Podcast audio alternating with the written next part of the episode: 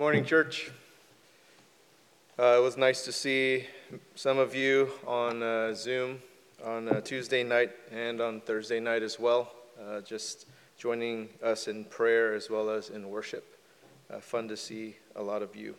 We are going to be closing our time in Lamentations this morning and moving on to a Palm Sunday message next week and then Easter. So looking in Lamentations 5, hopefully you're continuing to read along with us. I know that it can be repetitive, but hopefully meaningful at the same time. I want to share a story with you. My 9-year-old just started skateboarding not too long ago, and so a lot of her learning has been through YouTube because of this distancing that we're practicing. And so several weeks ago, she had a pretty bad fall where she scraped her knee up pretty badly. But she's tough, and she insisted on taking care of herself. So she was like, "Dad, what do I do? She's bleeding," and things like that. I was like, "Well, you got to go wash that off." So go in the bathtub and clean it with soap and water. And I can tell that she was hurt, and then she just didn't want me to touch it or anything. And she said, I'll do it myself. And then dried it off and went over to the Band-Aid kit that we have, and there's an assortment of Band-Aids, and she grabbed the regular shaped ones because that's what she's used to grabbing. And I was like, "Oh, that's going to be way too small, honey. Like your wound is way bigger than that. You need a Band-Aid that fits, the white part onto your wound." And so she got that one out, and so told her to put some Neosporin on it first, and then put that over. And so she did. Next day, she changes the Band-Aid, or she wants to change the Band-Aid. She needs to change the Band-Aid, and she comes crying because she says she tries pulling it off, but it really hurts. And so I tell her there's usually two schools of thought over this Band-Aid stuff. So either you grab it and you just rip it off, just really quickly, and you take it off, and I could see the shock in her face, like, "No way." And the other one is you do it slowly, and so you just kind of do it corner by corner, side by side, and you just kind of work your way up until you can get it out. And so she chose the slower route. And so for the next hour or two, she's just working on getting that adhesive, and she's just kind of like rolling the Band-Aid back and trying to get it over. And then after a couple hours, she said, "Dad, I'm done." And so I go, and she looks happy, but at the same time, she looks very, very worried because there's this part that stuck on the wound. I was like, "Oh, that's not good." And so it's just stuck there, and so she's starting to get worried, and I was like, "Don't worry, there's a little trick." So I turned the bath on. I was like, "Just take a long, warm bath, and then hopefully this is going to just fall off, or your scab is going to get soft enough to where like it'll come off easier." Well, she takes this bath for a while, and then she's been in there for a while. She's all raisiny by now, and I can see she's coming out and she's drying herself, but the Band-Aid is still stuck on her knee, and so I can see this panic coming over her as she's drying herself off. "What am I going to do? What am I going to do? This thing's stuck on me." And then she just accidentally rubs her knee with the towel, and then the whole thing came off. Now, why do I even share this story with you? It's because this is how Lamentations is. It's a slow pull of the Band-Aid. It's definitely not a rip. So we've been looking at 5 chapters, and in this last chapter, chapter 5, we're talking about this misery again. And so like that corner by corner and that side by side Band-Aid, rolling it back, what could be done in just seconds took my brave 9-year-old hours, including that bath. And so sometimes things take time, and sometimes there's a longer time that is necessary to grieve. And so we see that Lamentations is a necessary book, that lament is a necessary practice. It's 587 BC, and Judah is completely destroyed. Not just the city, but people's lives. And so the author is purposefully giving us details of this really horrific time, telling us that grief isn't just over when someone prescribes a time for us. Some people might get really frustrated at the book of Lamentations because it just seems too repetitive. And in reading this during Lent over and over again, it does seem to be repetitive. And sometimes we may get frustrated with people who grieve longer than we're comfortable with. And we want them to so-called get over it already. But that repetition, the continued grieving, is necessary for some.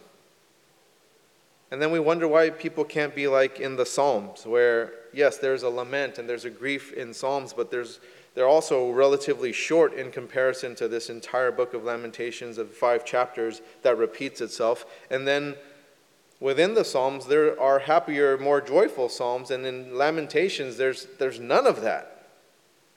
So let's take a look at Lamentations chapter 5, because we're going to notice there are some differences right away, that stylistically chapter 5 is different. Yes, it has 22 verses, but you'll notice that if you look at it in Hebrew, that it's not following that alphabetical acrostic anymore. It's not going through those 22 letters and having a respective letter corresponding with the verse. You'll also notice that these verses are shorter in this chapter than in previous verses, and the author is purposefully changing things up as to signal to us that things are coming to an end, that he's going to be closing his writing for us. And he records for us what is actually a prayer. It's not quite as long as the one we found in Lamentations 3, but it is a prayer. And after that prayer in chapter 3, we took a look at chapter 4 last week. And in that chapter, you'll notice these plural pronouns like our. Our. When the writer records for us the misery again, he's using our there. And when we get to chapter 5, he enters this prayer again, like in the end of chapter 3. So the author isn't pulling us into the misery. You'll notice that he's actually pulling God into our misery. There's a huge difference in pulling people into our misery versus pulling God into our misery. And so this is a prayer, and we're actually just spectators on the outside looking at this prayer of him pulling God into our misery. And so here's the important takeaway from this chapter, that God's people reveal themselves to be truly God's people when they keep praying, even though their life is destroyed, even though their life is devastated, even though they're going through a time of suffering, that God's people reveal who they really are as God's people when they keep praying through those difficult times. And let's see how this is done in Lamentations 5. First, notice the petition, this prayer of petition in verses 1 through 18. Verse 1 first here. Remember, O Lord, what has befallen us. Look and see our disgrace. That phrase, look and see, is a pretty familiar prayer for us by now. We've read this several times during this time of Lent in chapters 1 and 2, and it's a focus of our prayer this Lenten season, as we find this theme multiple times in the book for the Lord to look and see. Chapter 1, verse 9, O Lord, behold my affliction, for the enemy has triumphed. Verse 11, look, O Lord, and see, for I am despised. Verse 12, look and see if there is any sorrow like my sorrow. Verse 20, look, O Lord, for I am in distress. Chapter 2, verse 20, look, O Lord, and see. And then here in chapter 5, verse 1, remember, O Lord, what has befallen us. Look and see our disgrace. So what does the writer want the Lord to see? Well, he wants God to see the conditions they were living in verses 2 through 10. Let's start in verses 2 and 3. Our inheritance has been turned over to strangers, our homes to foreigners. We have become orphans, fatherless. Our mothers are like widows. And so they've lost everything. They've lost their homes. They've lost all their assets. Their homes, which have been with their families for generations, has just been taken, stolen from them. And they've lost so many loved ones. Verse 4, we must pay for the water we drink. The wood we get must be bought. What used to be a basic for life, a basic for survival, they weren't provided anymore. Now there was this charge for these basic necessities like water and wood, but now there was no charge before. There was no fee for those things before, but now under this Babylonian rule, even those really, really basic needs are being charged for. Our pursuers are at our necks. We are weary. We are given no rest. We have given the hand to Egypt and to Assyria to get bread enough. Our fathers sin and are no more, and we bear their iniquities. Slaves rule over us. There is none to deliver us from their hand. There's no let up from the Babylonians. These are completely beat up people who aren't given any breaks. And even though they work so hard, nonstop, they aren't given enough nourishment to keep up. And there's no one to help them. Egypt is to the south, Assyria is to the north, the Mediterranean is to the west, the Babylonians are to the east. East and west are out. But then so is the north, Assyria, and so is the south, Egypt. There's no help from anyone. So you sense this sense of desperation, that there isn't enough food. There's no help coming from anywhere. And when they do get food, or when they try to get food outside of this, read verses 9 and 10 here. We get our bread at the peril of our lives because of the sword in the wilderness. Our skin is hot as an oven with the burning heat of famine. So if they go search for food, they put their lives at risk.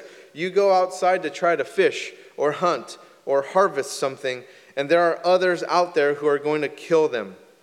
So you stay, you starve. You go out, try to get food, you get killed. Most of them stayed. They suffered through this Babylonian imposed famine. And so look, Lord, and see this misery of ours. Look at this horrible condition of our life, these awful conditions. And then the author also wants the Lord to see the people and what is happening to them in verses 11 through 18. Verse 11, women are raped in Zion, young women in the towns of Judah. These are the horrific things that happen in war, that evil, that cruelty, that darkness that is in the heart of men destroying women. Princes are hung up by their hands, no respect is shown to the elders, so they look for anyone that they could disrespect, dishonor, disgrace, who held some sort of authority or power, jurisdiction, and they were killed, and then they were hung up for everyone to see that those people were indeed powerless, and they held all the power. And these were really, really brutal people who looked to intimidate and torment their captives. Young men are compelled to grind at the mill, and boys stagger under the loads of wood.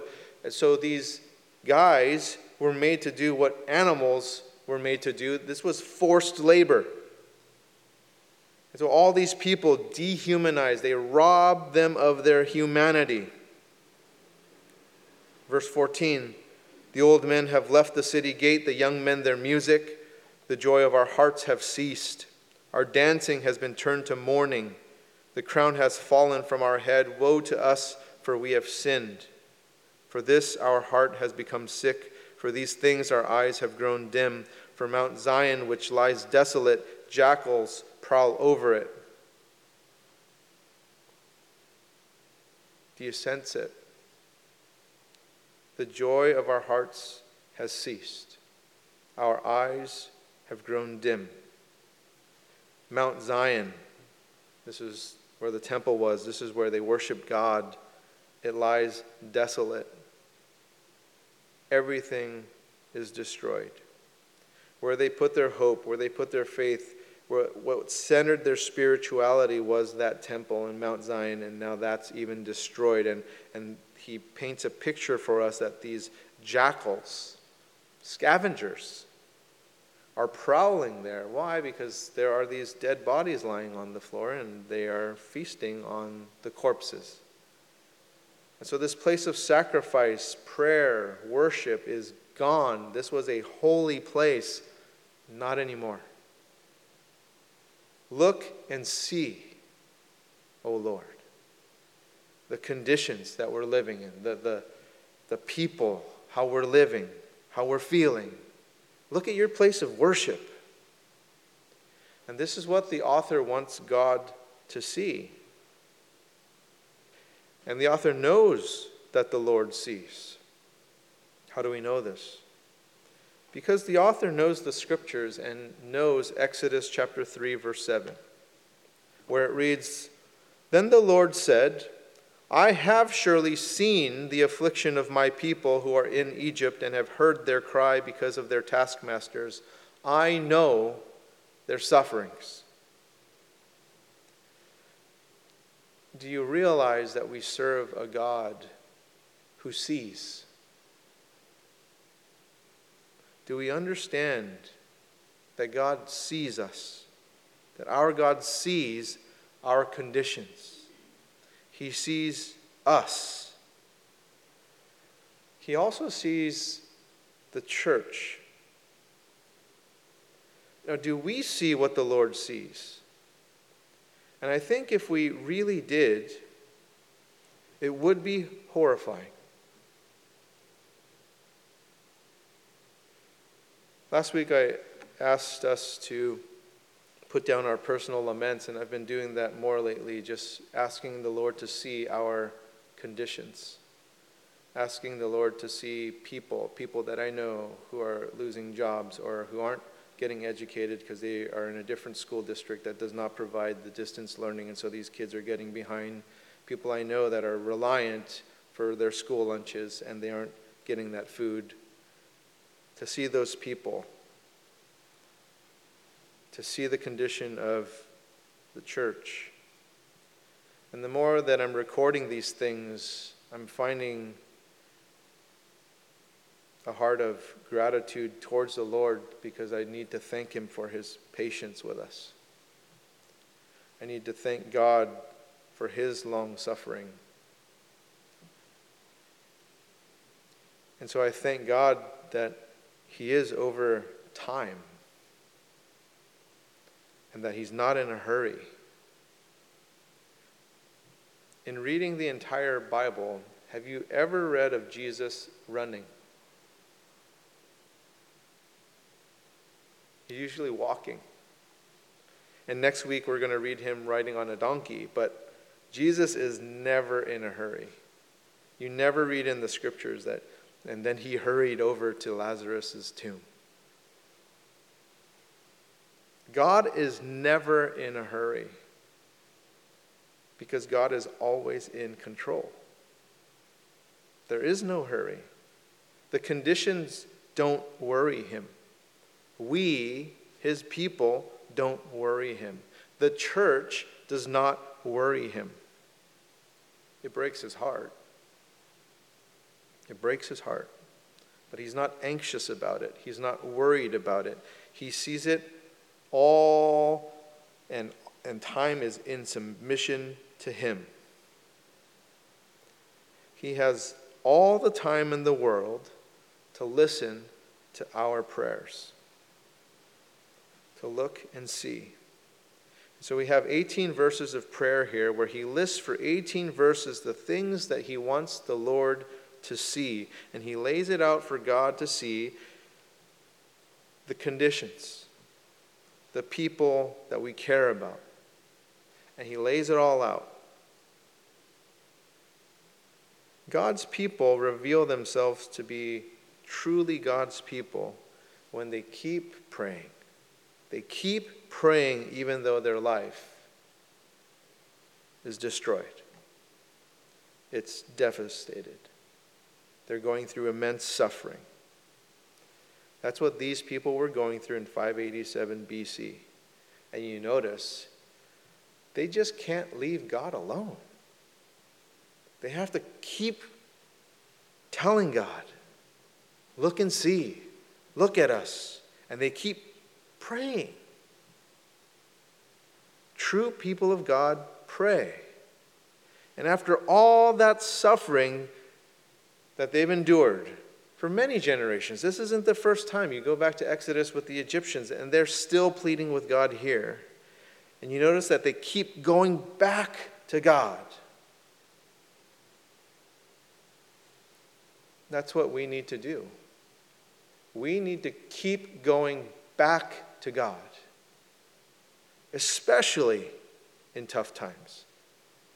Even when things seem disastrous, because he's the only one who can help. And during our difficult times, like it is for many right now, when we turn to God, pray to God, is the time that we are reassured to know that we actually truly belong to God. Because who do you turn to when your times are darkest? That's who you really rely on. Lamentations 5 shows that the writer is truly a person of God. Who are we going to show ourselves to be during those dark times? Like today, like perhaps in a month or two. Who will we turn to? Will we turn to God even when it's God who may be disciplining us? I don't know if that's the case or not, but he may be. Do we believe Isaiah in Isaiah chapter 30, verse 26, where it reads, "Moreover, the light of the moon will be as the light of the sun, and the light of the sun will be sevenfold as the light of 7 days, in the day when the Lord binds up the brokenness of his people and heals the wounds inflicted by his blow." It's the petition that we bring to the Lord to look and see. The prayer time, especially in dark times, reassuring us that we indeed belong to the Lord. So there's the petition, and then in verses 19 through 22, it points to hope. There's a logic, a reasoning here as to why the author has hope in these last verses. Let's read them. Verse 19, "But you, O Lord, reign forever. Your throne endures to all generations." We have hope because God is sovereign.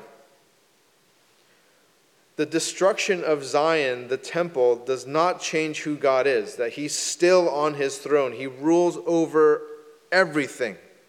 Our conditions, our circumstances don't change who God is. The people who were defeated, who were God's people, don't change who God is.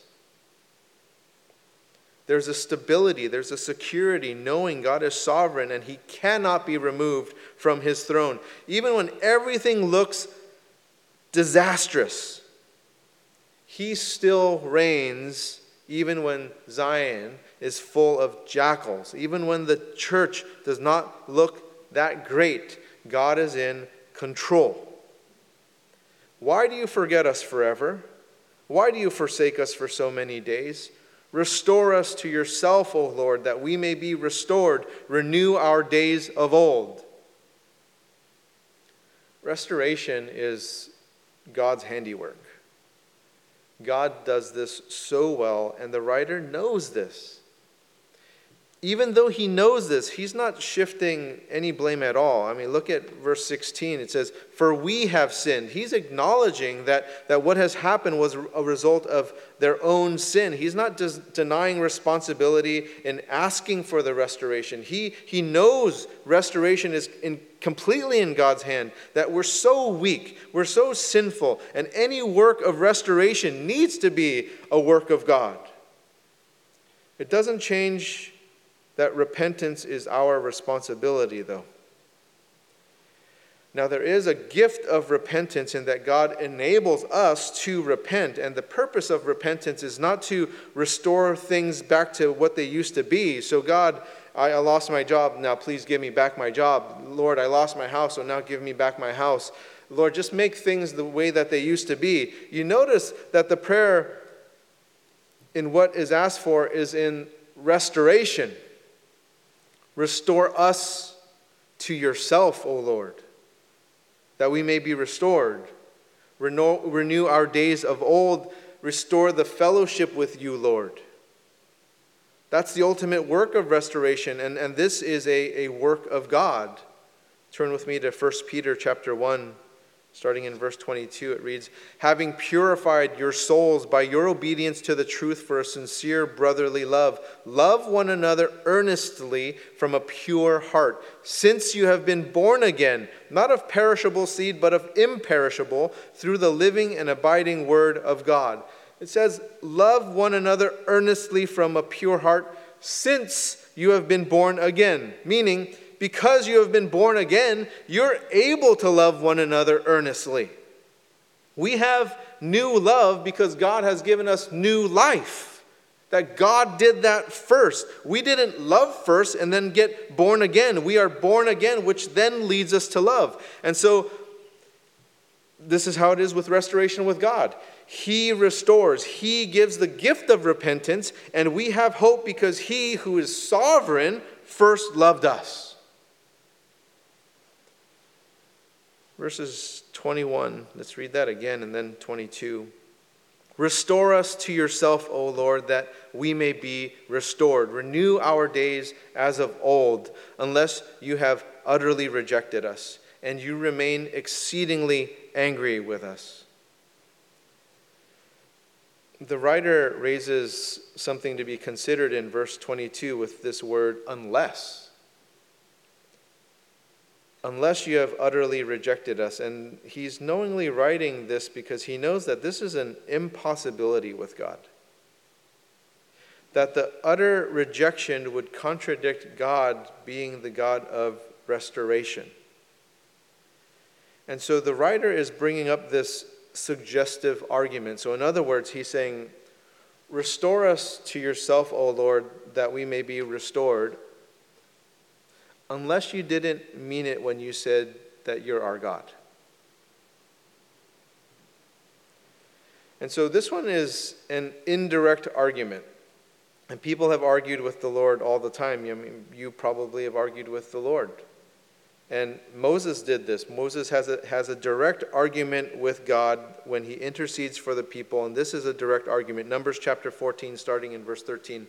"Then the Egyptians will hear of it, for you brought up this people in your might from among them." He's arguing with God about why he shouldn't smite these people. Verse 14. "And they will tell the inhabitants of this land, they have heard that you, O Lord, are in the midst of this people, for you, O Lord, are seen face to face, and your cloud stands over them, and you go before them in a pillar of cloud by day and in a pillar of fire by night. Now, if you kill this people as one man, then the nations who have heard your fame will say it is because the Lord was not able to bring this people into the land that he swore to give to them, that he has killed them in the wilderness."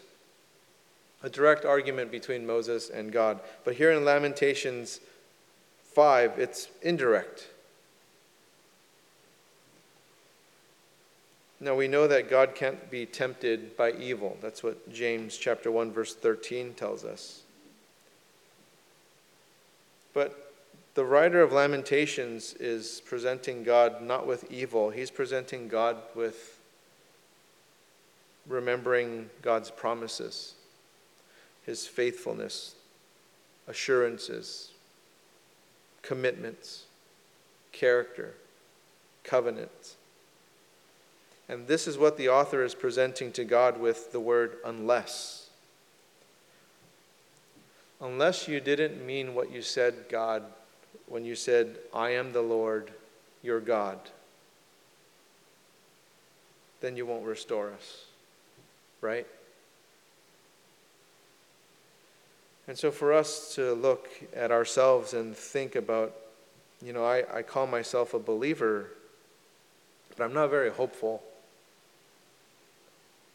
And I'm not saying that we can even judge you because we don't even know what you're going through or what's going on in your family or your circumstances. But I want to point you towards hope in that if you find yourself praying, even though you feel hopeless, you do indeed have hope.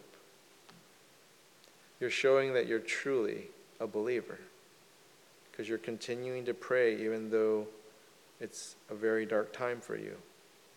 And you look at these broken people in 587 BC under Babylonian captivity who are experiencing great suffering. They keep praying. they know that they have a sovereign Lord, a God who restores and refuses to let go of his people. I pray that we lament well during our times of misery. I hope we continue to pray and invite the Lord to look and see our helplessness, our weakness, our suffering, the problems, our grief, our temptations.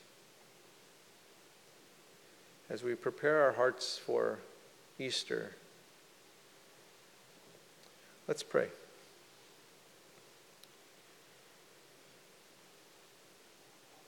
O Lord, we ask that you would look and see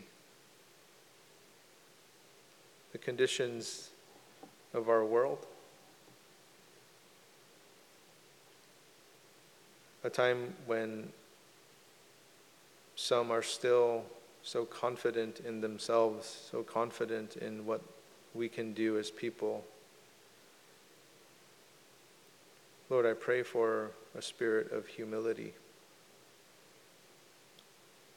Lord, I ask you to look and see the people who are suffering from what's going on in our world. Those who have lost loved ones, those who have loved ones on ventilators, those who are just uncertain about their future. Look and see. Lord, look and see the condition of your church. We know that the gates of hell will not prevail against it.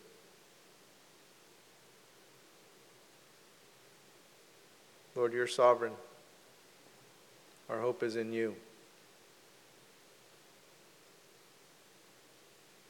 We continue to pray, even during difficult times,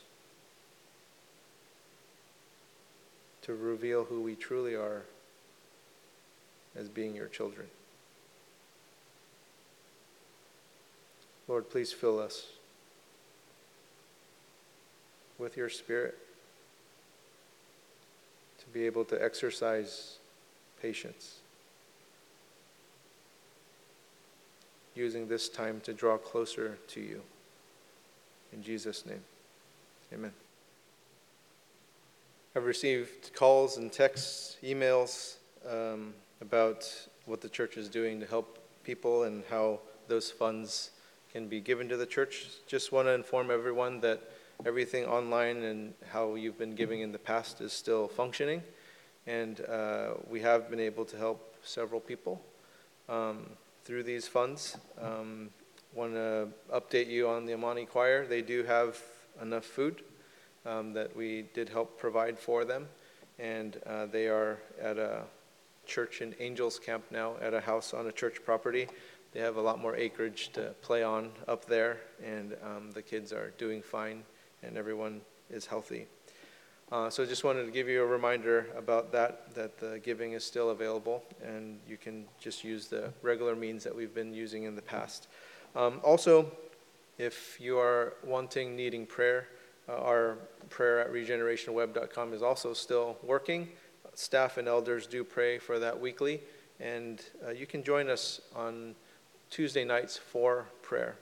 And then lastly, for communion, please don't let this stop you from celebrating this sacred sacrament at home with whoever you live with there, your family, your roommates, to continue to break bread in remembrance of what Jesus has done for us, that we continue to as we await his return.